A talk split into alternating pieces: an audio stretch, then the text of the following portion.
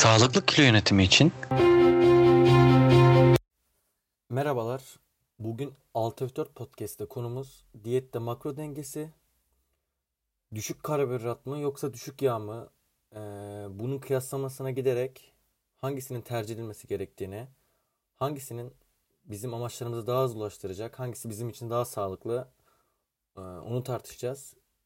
Ama ilk başta bugün, bu hafta düşük karbonhidratı değerlendireceğiz. Gelecek hafta düşük yağı, sonrasında da yüksek proteini e, gibi böyle makronun hangi besin grubundan gelmesi gerektiğini, bizim için hangisi daha sağlıklı ve daha sürdürülebilir, amacımıza bizi hangisi daha hızlı götürür, bunu çıkartmaya çalışacağız.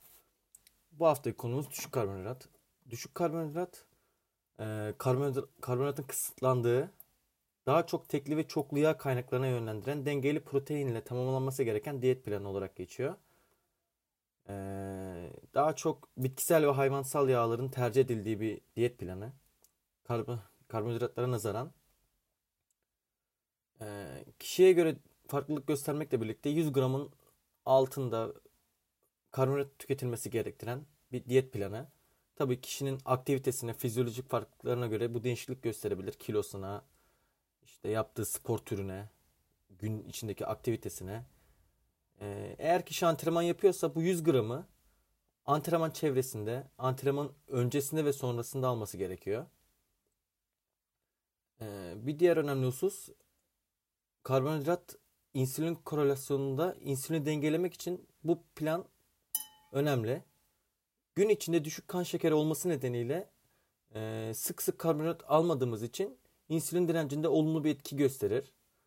E, bizim aldığımız karbonhidratları yağ yerine e, kas glikojeni olarak değerlendirilmesi için bir avantaj sağlar bizim için bu plan. Karbonhidratlar azaltıldığı için e, yaratılan kalorik açığı dengelemek için genelde insanlar protein artışına gider. E, çok yüksek protein almaya çalışır. E, bu diyette uykulu, bitkin ve açlıktan dolayı böyle sürekli yemeğe saldırma, ataklara yoğun yaşar bu tür atakları.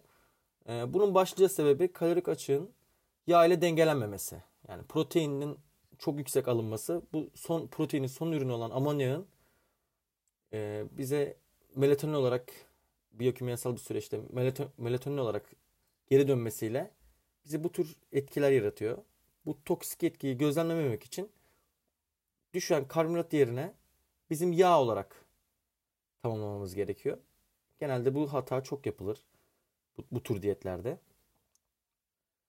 Yaşanan bir diğer önemli sorun düşük karbonhidratlı, düşük karbonhidratlı diyetlerde sindirim sistem sorunlarıdır. Bunun önüne geçmek için lif kaynakları arttırılmalıdır. Özellikle koyu yeşil yapraklar ee, ve aldığımız 100 gramlık karbon, karbonhidratın tam tahıllı olması gerekir. Eğer bu önlemlere rağmen e, bu şikayetlerde olumlu bir ne, netice alamıyorsak e, karbonhidratı arttırmaya gitmemiz gerekir.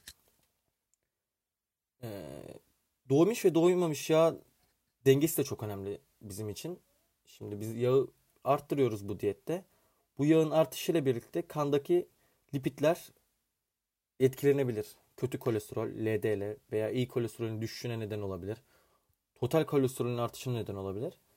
Bu dengelemede e, bizim için en önemli husus omega 3, 6 ve 9 olacak. E, doymamış yağ asitleri eğer bu diyette dengesiz ve doymuş yağ asitlere nazaran daha altta kalırsa bizim kan lipidimizde olumsuz seyir gözlenir.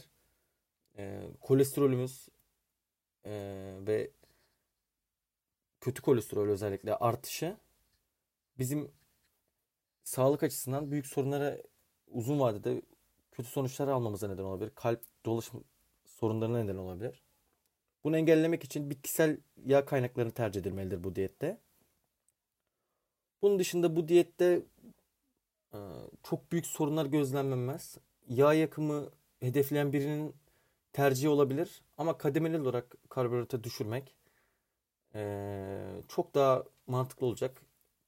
Yani direkt düşük karbonhidratla başlamak yerine hani daha ilk başta biraz daha orta seviye bir karbonhidrattan başlayıp yavaş yavaş genel olarak diğer makrolarda da düşüşe gitmeye çalışmak daha mantıklı olacak ve protein e, burada çok önemli. Proteinin çok yüksek olmadan o, alınması gereken düzeyde al, alınması yani yaklaşık spor yapmayan bir birey için 1.2 spor yapan bir, bir birey için de kilo başına 1.5'i çok fazla aşmamak gerekiyor. E, haftaya da düşük yağlı diyeti konuşacağız ve ikisini birlikte kıyaslamaya çalışacağız.